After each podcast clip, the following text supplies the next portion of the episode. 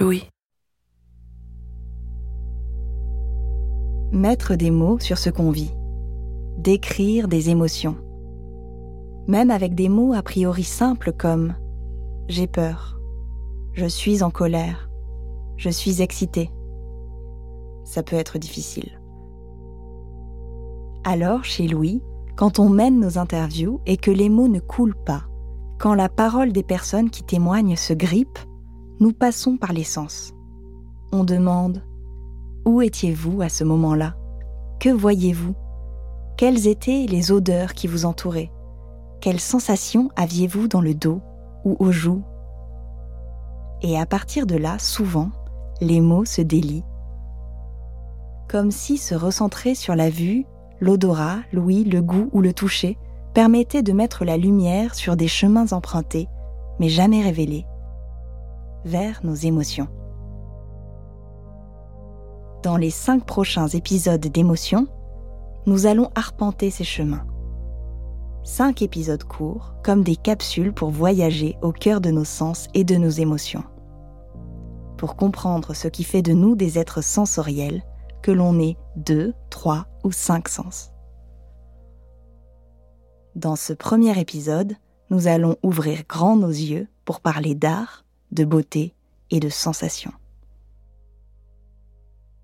Dans sa bande dessinée La légèreté, publiée en 2016 aux éditions d'Argo, l'autrice et dessinatrice Catherine Meurice raconte comment elle tente, en partant à Rome, de se relever du traumatisme des attentats de Charlie Hebdo. Un attentat dans lequel ses amis et collègues ont perdu la vie. Avec ce voyage, elle souhaite se provoquer le syndrome de Stendhal. Elle pense qu'en s'exposant à de nombreuses œuvres d'art, elle pourra diminuer la douleur du deuil. Le syndrome de Stendhal, c'est un ensemble de troubles physiques et psychologiques intenses, comme des tremblements, des vertiges, éprouvés par des voyageurs qui sont exposés à une ou plusieurs œuvres d'art. Une sorte de trop-plein de beauté qui rendrait littéralement malade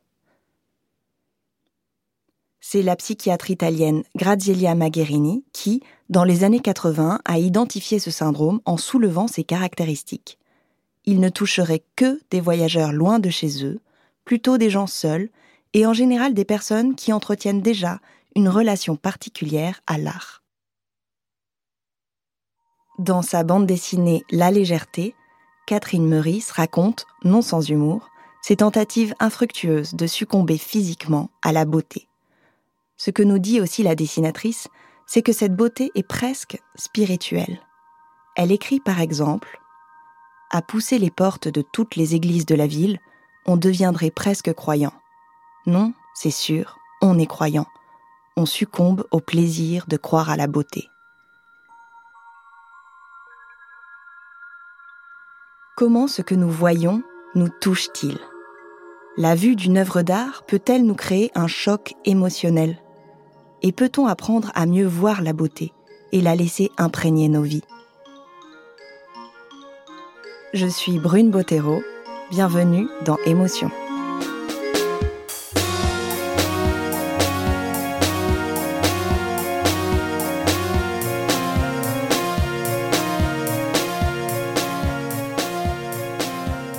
Pour dire cette relation si spéciale entre vue et émotion, j'ai rencontré Chloé, qui m'a raconté son histoire. Elle a une trentaine d'années et habite à Paris. Elle est directrice artistique dans la presse et dans l'édition. Comme Catherine Meurice, Chloé semble vivre dans une quête permanente de la beauté. Moi, la, beauté, en fait, est, un aliment au quotidien. J'en ai besoin pour euh, vivre, j'en ai besoin pour penser, pour créer, pour mon travail. Je dirais en fait que le, que le sens visuel est toujours le premier, le moteur qui attire les autres en fait. Tout commence par les yeux en fait. J'ai des souvenirs de, paysages, j'ai grandi à la campagne, en pleine nature. Et, euh, par exemple, j'ai des milliards de, détails, de, couleurs. Le, printemps, par exemple, avec euh, le printemps, pour moi, c'est euh, c'est un grand, c'est du bleu, du ciel bleu, avec un éclat de jaune, des taches blanches dans le ciel qui sont donc des nuages, des taches qui apparaissent au milieu du vert, donc qui sont des petites couleurs du rouge, du violet, du jaune en fonction, euh, en fonction des saisons en fait. Donc j'ai vraiment des souvenirs qui fonctionnent euh, par euh, ensemble de couleurs en fait. C'est quelque chose comme ça qui, qui réagit en fait et, et l'émotion vient comme ça en fait.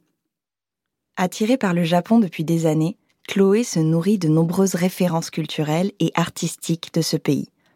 Il y a trois ans, elle saute le pas et y part seule pendant trois semaines. L'enjeu, c'était d'accepter de, me sentir perdue, de me perdre et de voir ce qui se passerait, en fait. C'était vraiment ça. Je voulais être seule, me perdre euh, et voir comment, comment je réagirais. Donc vraiment, en soi, ce n'était absolument pas une fuite de quelque chose. Je n'étais pas spécialement dans une souffrance, une tristesse, une, une histoire oubliée ou que sais-je. Non, c'était vraiment, euh, allez, l'aventure pour l'aventure. En tout cas, le, voyage dans le, pour le vrai sens du voyage. En tout cas, c'est... Euh, aller dans un endroit qui, bon, a priori, effectivement, m'attirait, pour ne pas savoir ce que j'allais voir, ce que j'allais rencontrer, ce que j'allais vivre. Un voyage d'une grande ouverture. Ouais, voilà. Dans une terre complètement bah, inconnue, pour le coup.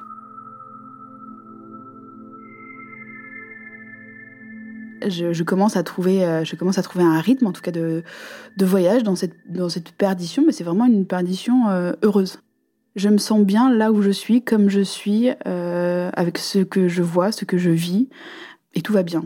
Donc j'avais peu préparé parce que ça fait partie une fois de plus pour moi du, du sens voyage, de, de choses à, voir, mais j'avais noté l'existence d'une île mystérieuse, une parmi tant d'autres du Japon, où on m'avait dit, écoute, euh, voilà, c'est une petite île qui s'appelle donc Naoshima, qui est globalement au sud du Japon, dans la mer intérieure. Euh, une petite île où en tout cas il y a un ensemble de musées, de, de, de constructions artistiques qui sont ma foi assez... Euh, assez impressionnante, assez étonnante et vraiment c'est une expérience euh, à vivre. Je suis donc au Japon depuis, euh, depuis 15 jours euh, et progressivement je me déplace, j'avance donc du nord au sud à coup de, à coup de TGV, à coup de TGV rapide, le Shinkansen. J'arrive à Okinawa et je, progressivement je, voilà, je, je, prends un bateau dans mes souvenirs, je prends un, je prends un train et j'arrive j'arrive à Naoshima en fin de journée.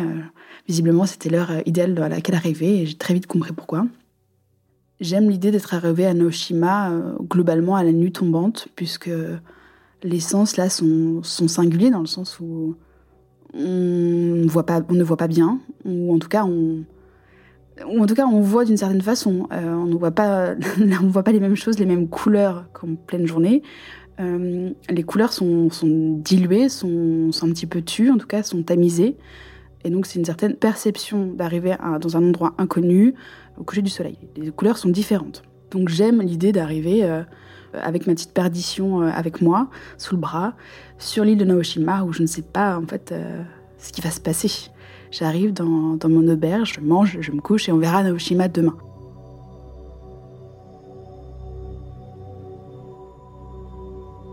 Naoshima est réveillée, moi avec. Euh, c'est le matin, il fait très beau, euh, donc nous sommes, je crois, euh, à l'automne. Vraiment, on est sur un bel été indien, un automne où il fait beau et, où il n'y a personne et, c'est super en fait de vraiment d'avoir une île à soi. En fait, en tout cas, moi, c'est la sensation que j'ai. Et donc, je loue un vélo. et me voilà partie en jupe, basket et débardeur à vadrouiller dans toute l'île, donc un petit peu vallonnée, et donc découvrir, découvrir l'île. Il y a, je crois, dans mes souvenirs, euh, deux, euh, deux petits villages en plus de la, en plus de l'ensemble des grands musées. Euh, donc là, en fait, on voit des, on voit des champs, on voit des exploitations, puisqu'en fait, donc l'île, l'île est donc travaillée par la terre et par la mer. Les petits villages, eux, sont, sont discrets, sont petits, sont sensibles. sont faits de bois et, de pierre, dans mes souvenirs principalement. Certains toits vont être en ardoise, noire, ou en tout cas je l'identifie comme tel. Quand je, quand je pédale, en tout cas, l'air frais arrive sur mes jambes. Le soleil commence un petit peu à me donner des coups de soleil. Et donc, euh, d'ailleurs, c'est assez amusant parce qu'en fait, euh, je suis la seule complètement rouge, cramée à la fin de la journée parce que moi, je me suis pas protégée. J'ai voulu manger le soleil ou qu'il me mange, je ne sais pas. En tout cas, prendre tout ce que je pouvais de cette île-là. Donc, du coup, bref, à la fin, je finis avec un bon coup de soleil dans mes souvenirs. Euh, je m'arrête ici et là. Il y a beaucoup de criques aussi. Euh, des criques qui sont remplis de méduses, mais ça, je ne le savais pas à ce moment-là. Donc, moi, je me baigne. Euh, c'était parfait. J'étais la seule à me baigner dans une crique, dans cette mer intérieure. C'était parfait. Et en fait, je me sens très bien. je... Force de constater que tout va très bien. Pour moi, à ce moment-là, il n'y a pas d'inquiétude à avoir. parce que aussi, je suis partie au Japon avec pas mal de références, de références culturelles, intellectuelles, qui me nourrissent et qui prennent forme et qui prennent sens en fait, que je commence à vraiment comprendre. après, c'est plus de deux semaines passées vraiment au Japon, donc et qui viennent vraiment euh, éclater, se révéler dans cette île-là. Donc voilà, euh, tout va bien sur Naoshima en fait. Tout va très bien et progressivement les musées arrivent.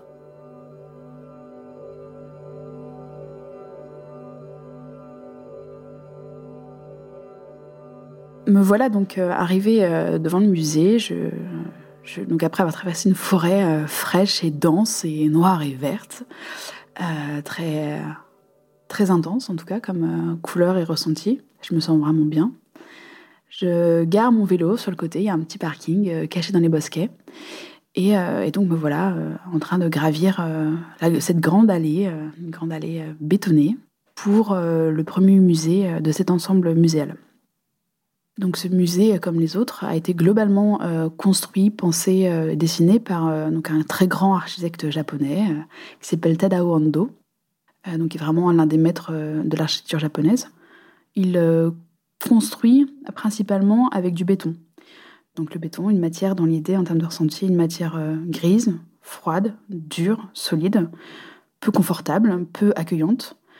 mais lui, en fait, il en fait complètement autre chose. Et c'est complètement, à mon sens, japonais de, comme approche. Et c'est, je pense, ce qui m'a énormément...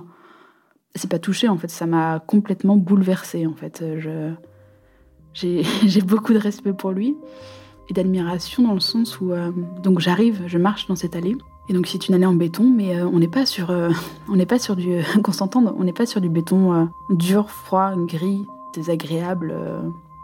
De, chantier agressif ou je ne sais quoi en termes de sensation. Non, on est sur une douceur de béton. On est sur de, un, un, quoi, un béton un peu ouaté en fait. C'est un peu, euh, un peu comme si le béton était une sorte de nuage, certes solide, très solide et très massif, mais moi je me sens pas dans un entouré. En fait, je suis vraiment donc je marche dans cette allée, j'avance, donc j'arrive progressivement dans l'entrée. Euh, voilà, je j'évolue, euh, je progresse dans le musée. Je me sens pas du tout en fait dans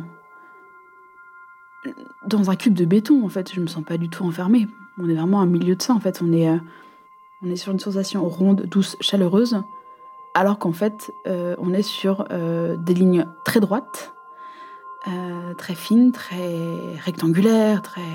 On est vraiment sur des grandes lignes. Il faut vraiment l'imaginer, des lignes verticales, horizontales, qui montent, qui descendent.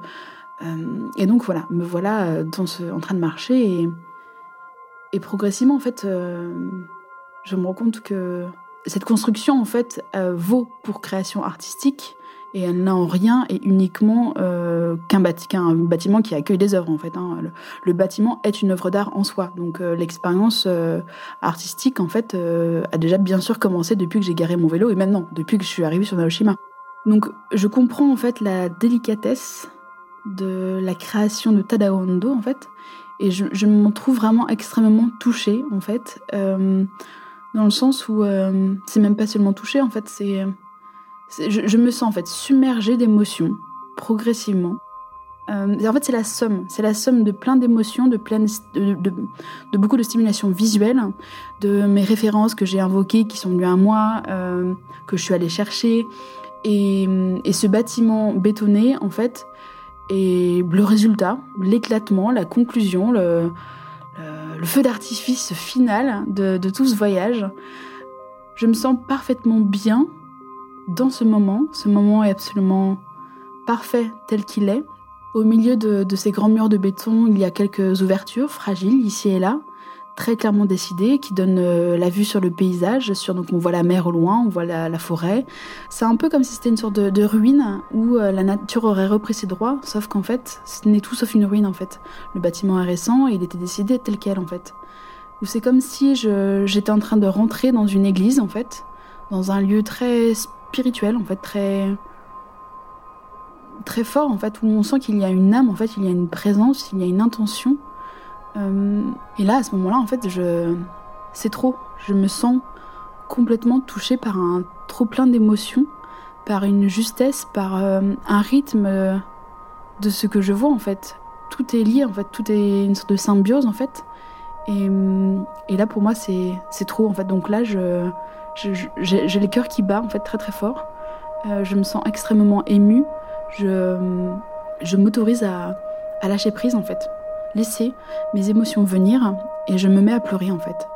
Euh, une sorte de bah, d'écoulement en fait de effectivement de larmes, de béatitude totale en fait, de sensation de d'être dans, comme si j'étais vraiment dans, dans le cœur du cœur du cœur d'un ensemble de créations qui font sens entre elles et déceler en fait cet accord en fait entre la, nature environnante et la culture ici, décidé, choisi et rythmé entre elles, c'est extrêmement bouleversant. En tout cas moi ça me, ça me bouleverse en fait.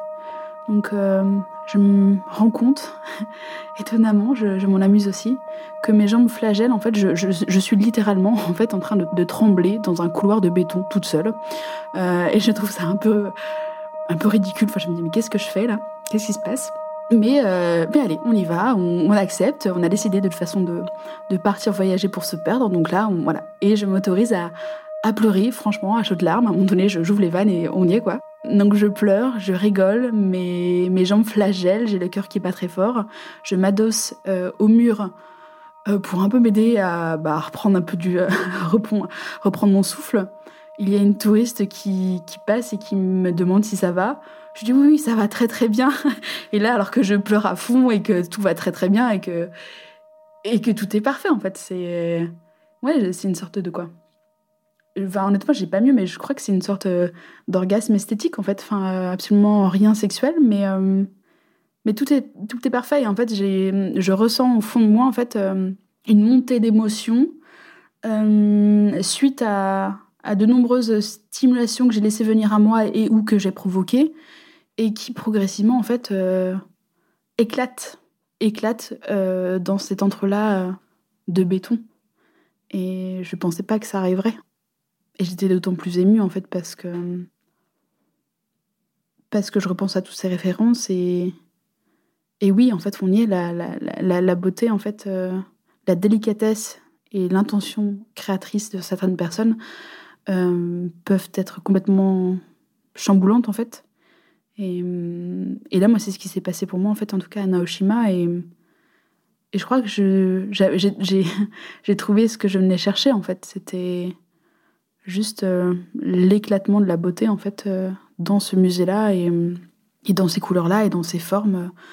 Je me sens très loin, je me sens toute petite et en même temps euh, je me sens remplie et pleine de, de tout cet environnement ambiant et, et ce béton en fait, ce, ce, petit béton tout doux est juste une sorte d'écrin en fait, une sorte d'écrin qui vient accompagner le paysage environnant. Et, et ça c'est absolument grandiose en fait.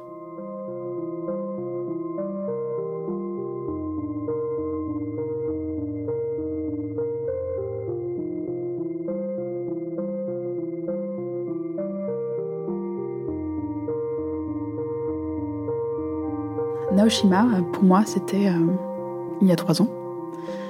Et euh, d'une part, euh, ce souvenir reste et demeure comme étant un souvenir très fort hein, et, fondateur et finalement que le début en fait de, de, ma, de ma vie en fait, dans le sens où j'ai compris qu'il était extrêmement important que de savoir se perdre, savoir s'ouvrir, savoir s'émouvoir et surtout continuer à regarder. Regarder, euh, se délecter en fait des, couleurs, des formes, des rencontres. Et que ce soit des rencontres artistiques, je pense que c'est la plus belle chose qui soit en fait. Euh, donc euh, c'est quelque chose que je cultive et qu'il faut cultiver, je pense, au quotidien. Et c'est vraiment, je pense que c'est depuis Naoshima, je pense que c'est un voyage. C'est vraiment une grande ligne droite de vie en fait quotidienne. Je pense que hum, la beauté est un est un baume en fait pour la vie. En tout cas, je le vois, je le vois comme ça. Je le vois comme étant euh, la beauté pour moi est une réponse en fait aux, difficultés, aux aléas, aux doutes, aux douleurs de la vie, et qui vient, euh, elle vient euh, réjouir, elle vient mettre des éclats en fait dans, dans le reste de la vie.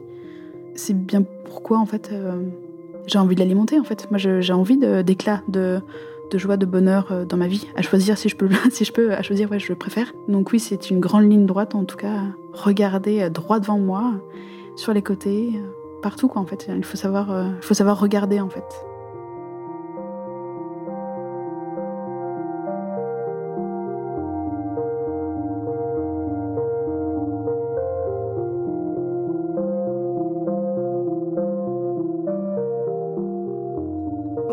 D'écouter Émotion, un podcast de Louis Média. Depuis cette expérience d'éblouissement, Chloé continue de cultiver la beauté et de s'en émouvoir dans son métier de directrice artistique, mais aussi dans les instants quotidiens. Elle m'a notamment raconté qu'elle s'amuse régulièrement dans le métro à regarder toutes les personnes qui l'entourent et à chercher chez elle quelque chose d'unique, de beau, d'émouvant. Que ce soit une façon de se recoiffer, ou un ourlet cousu à la va-vite. Merci à Chloé pour son témoignage et sa confiance. Si vous souhaitez connaître plus en détail les références artistiques qui l'ont nourrie pendant son voyage au Japon, nous vous les avons listées dans les notes de l'épisode. Vous y trouverez également les références de La Légèreté, la bande dessinée de Catherine Meurice. Je remercie les personnes qui m'ont confié leur témoignage d'éblouissement artistique.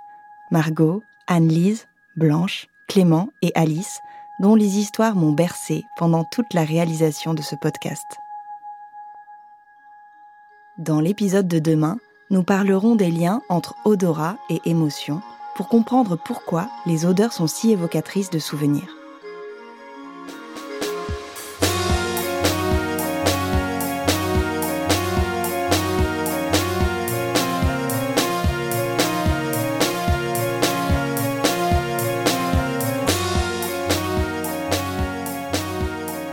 Benakcha est la chargée de production de ce podcast.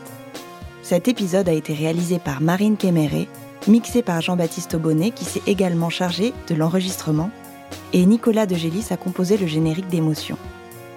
La composition musicale a été créée par Nicolas Vert et Marine Kéméré. Ce podcast est également rendu possible grâce à Maureen Wilson, responsable éditoriale, Marion Girard, responsable de production, Mélissa Bounois, directrice des productions, et Charlotte Pudlowski, directrice éditoriale. Émotion, c'est un lundi sur deux, là où vous aimez écouter vos podcasts. Apple Podcast, Google Podcast, SoundCloud ou Spotify. Vous pouvez nous laisser des étoiles, des commentaires et surtout en parler autour de vous. Et si vous voulez partager vos histoires, n'hésitez pas à nous écrire à hello at louismedia.com. Nous vous lirons et nous vous répondrons. Si le lien entre émotion et art vous intéresse et que vous êtes curieux de savoir comment cela se passe du côté de la création, je vous conseille d'écouter ou de réécouter l'épisode bonus d'émotion au Centre Pompidou, intitulé Qu'est-ce qu'on ressent quand on crée? Et puis, il y a aussi tous nos autres podcasts, Travail en cours, Passage, Injustice, Fracas, Une autre histoire, Entre ou le Book Club. Bonne écoute et à bientôt.